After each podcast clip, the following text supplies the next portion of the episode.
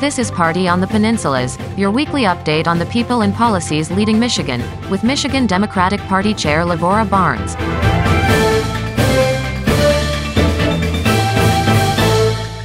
Welcome to Party on the Peninsulas.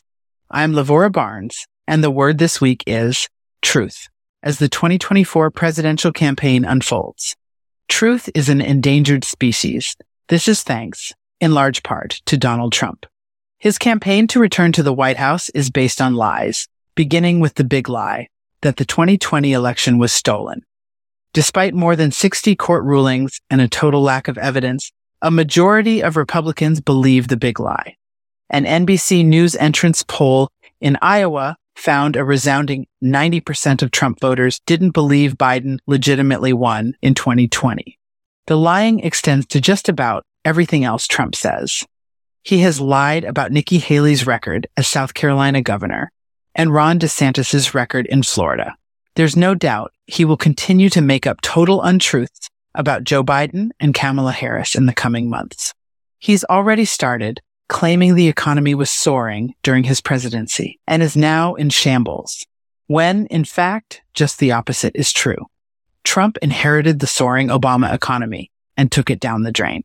He was the first president since Herbert Hoover to leave office with fewer jobs than when he was inaugurated. He left office with thousands dying weekly from the COVID pandemic in part due to massive inaction by his administration to protect the American people from the once in a century health emergency.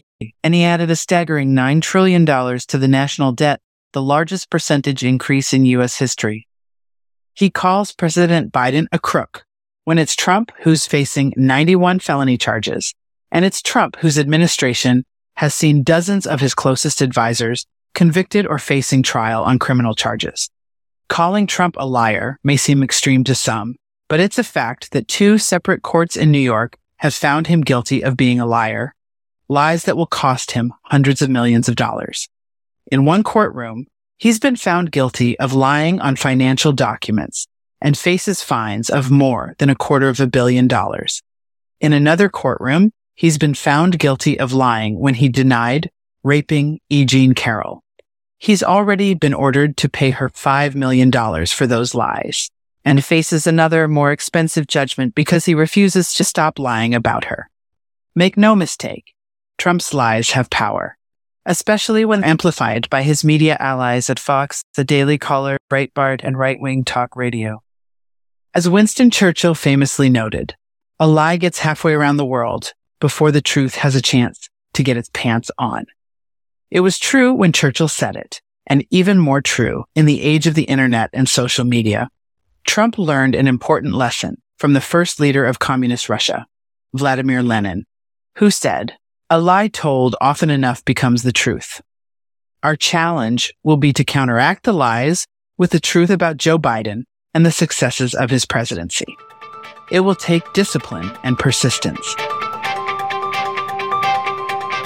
Monday marks the 51st anniversary of Roe v. Wade, the Supreme Court ruling that for nearly a half century recognized the right of women to control their own health care. In response to the Dobbs decision, which overturned Roe, voters in Michigan, Kansas, Ohio, and Kentucky have already let their voices be heard in support of the rights taken away by the Trump Supreme Court. In a moment, we will have excerpts from a national media teleconference hosted by Governor Whitmer and Minnesota Governor Tim Walz talking about the anniversary of Roe, the threat posed by an anti-choice Republican Party, and the implications for 2024. But first, a summary of some of the other stories on policy and politics impacting Michigan with MDP's Dorian Tyus.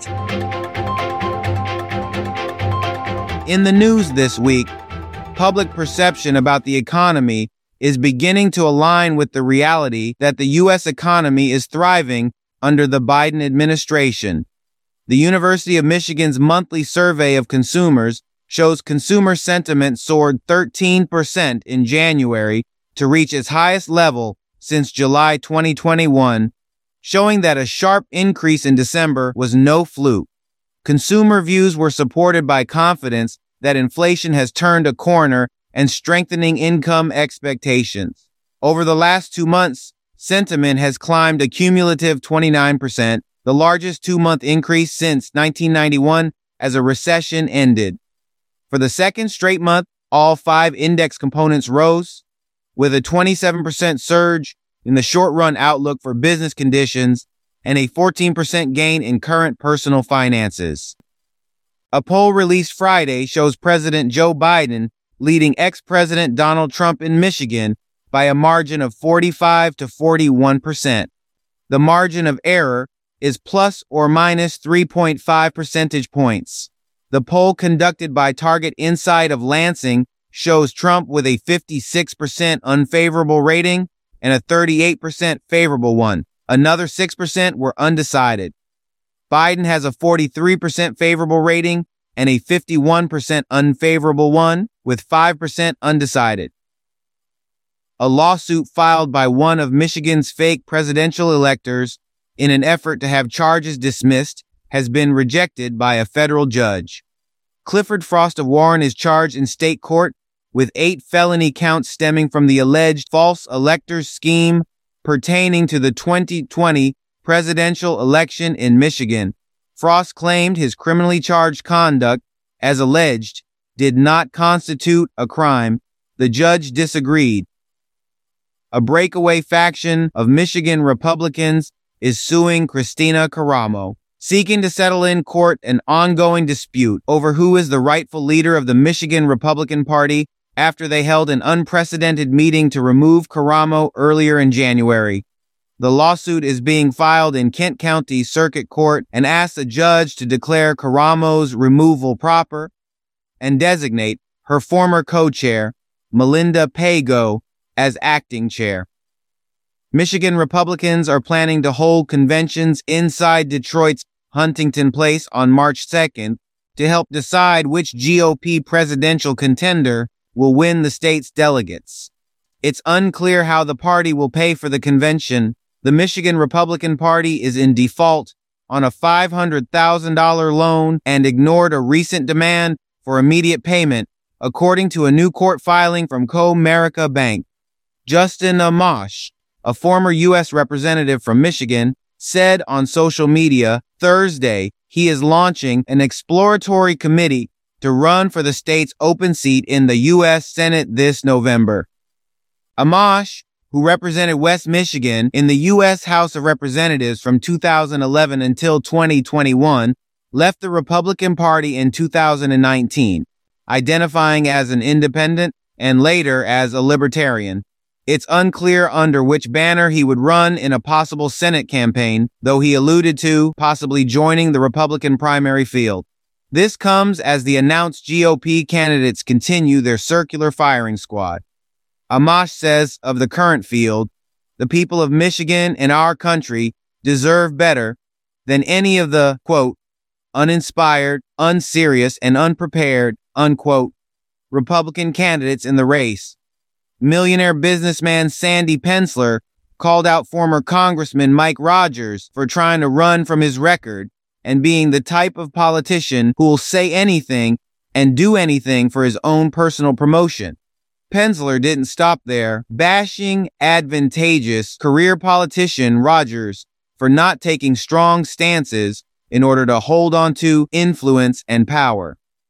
Rogers attacked three of his opponents, dissing Peter Meijer for getting snookered calling out James Craig for not being willing to work, which will cause him to not end up on the ballot, and slamming Pensler's inexperience, having never been in the business.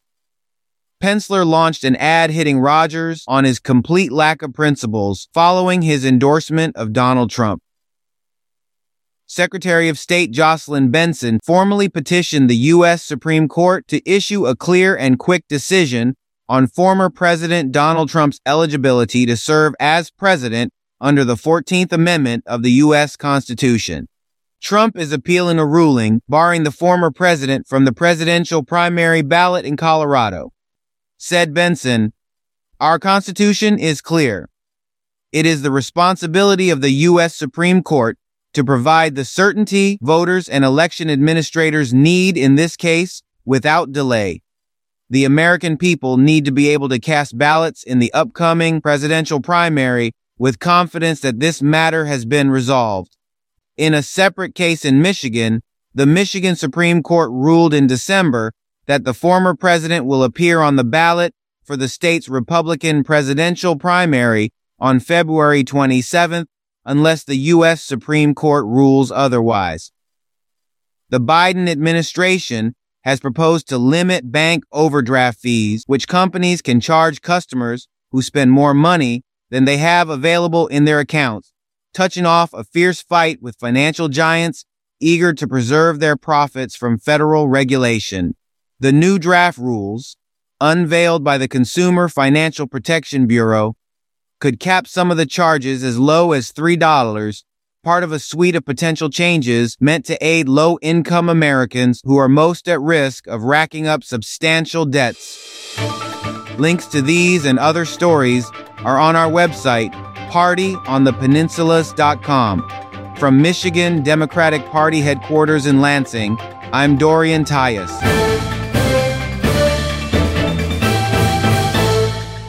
Monday marks the 51st anniversary of the Roe decision.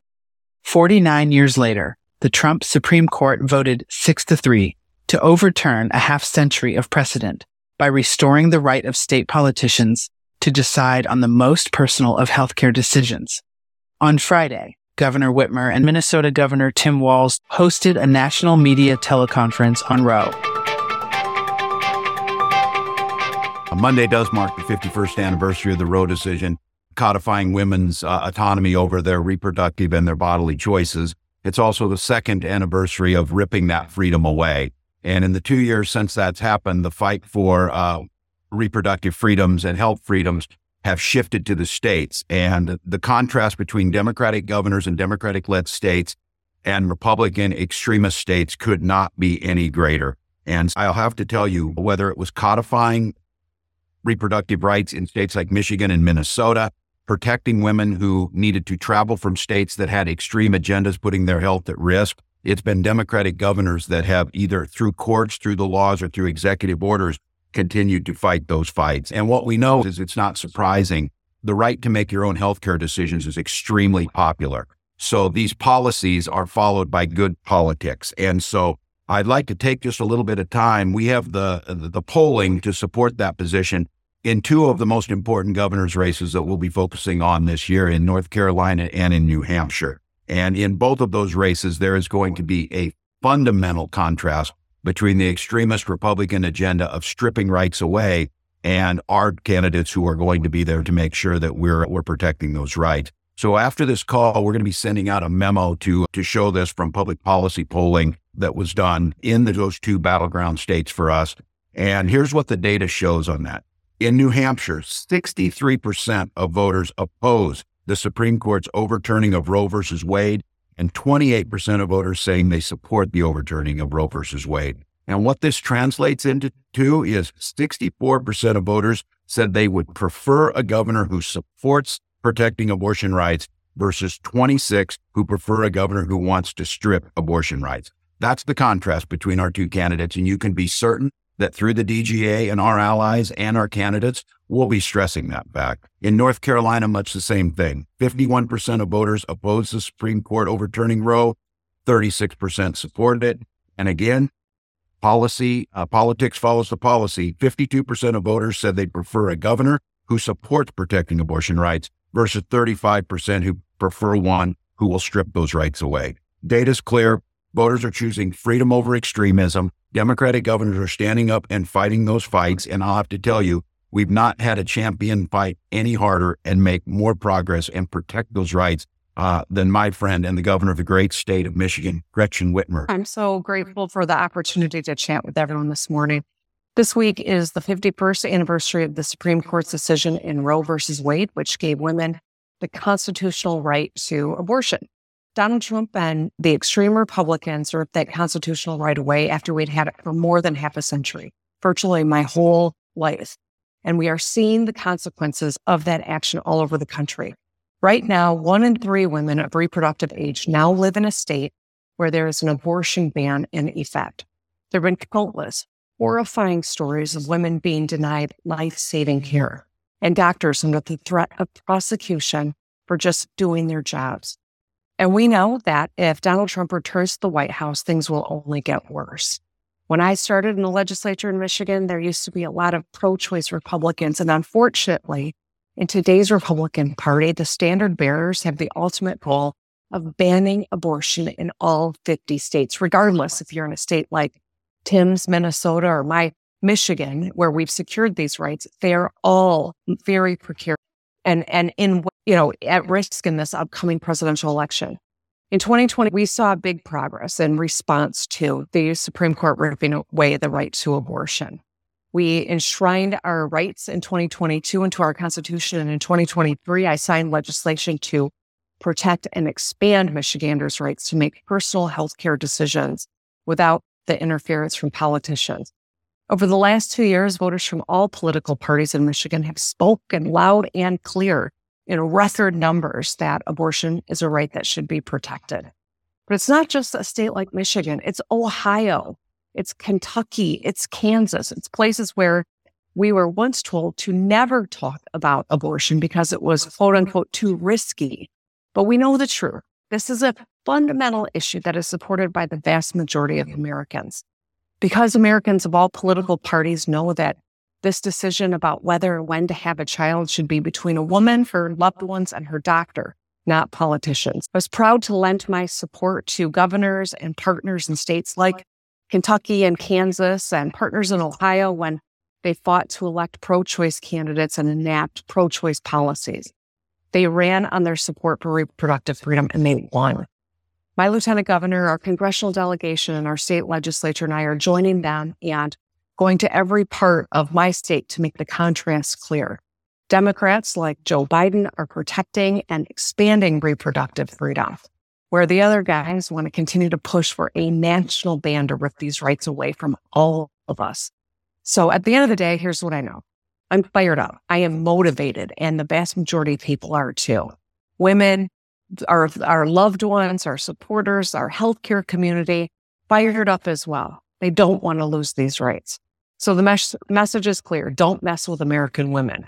You come for our rights and we're going to work harder to protect them. We're tough we fight back and we win when we do. You both mentioned statewide races, state based races, and federal contests. But I'm wondering, given the Dobbs decision through the issue to the states, if you, both governors obviously, think that this is an issue talking about abortion works more effectively for candidates like yourself who are running for state offices than maybe it does for federal offices, whether that be House, Senate, or even president. Is it more of an issue that you think state based candidates can uh, use a, to their political advantage than maybe federal candidates? We have seen the populations and states that we never could have imagined mobilized because of the federal action to undo Roe v. Wade. There's no question that the standard bearer on the Republican side, the former president, is boasting that it was his appointments that ripped this right away. I think people, voters are sophisticated enough to understand that what's happening at the federal level is the basis for all the strife that we've been feeling, the stress, the downright uh, horrible things that have happened to some women across the country. Many women are struggling now, and that this is a, a mm-hmm. fundamental that is core to American freedoms that we've come to expect and are, you know, hitting the polls with demands to make sure that this continues. It's interesting to me as Tim was sharing some of the data that we're seeing, whether it's in New Hampshire or um, North Carolina. Eh, these are, are two states that are always in the mix and bellwethers, and that all these candidates are, are going to right now with this primary next week and there's no question that voters care about this issue. And the threat of a national ban is real. And I do think that it's important for us to stress this to voters in California and New York who never thought they'd have to be in this fight, as well as Michiganders who have been squaring this fight and Americans in between, because what's happening on the national level could undo all the strides we've made at the state level.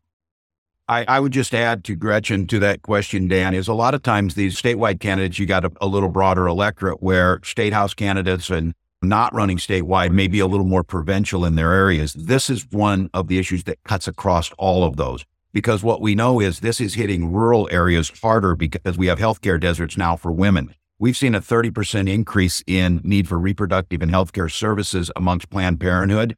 Our most overutilized clinics right now border Iowa and the Dakotas because they are coming across the border to try and use our facilities. So I think in reference to your question, it doesn't matter if you're running in a rural state house race. This issue is important to women in that district and to others. So I think it's, I don't think you have to be a statewide candidate to stand on this issue of freedom.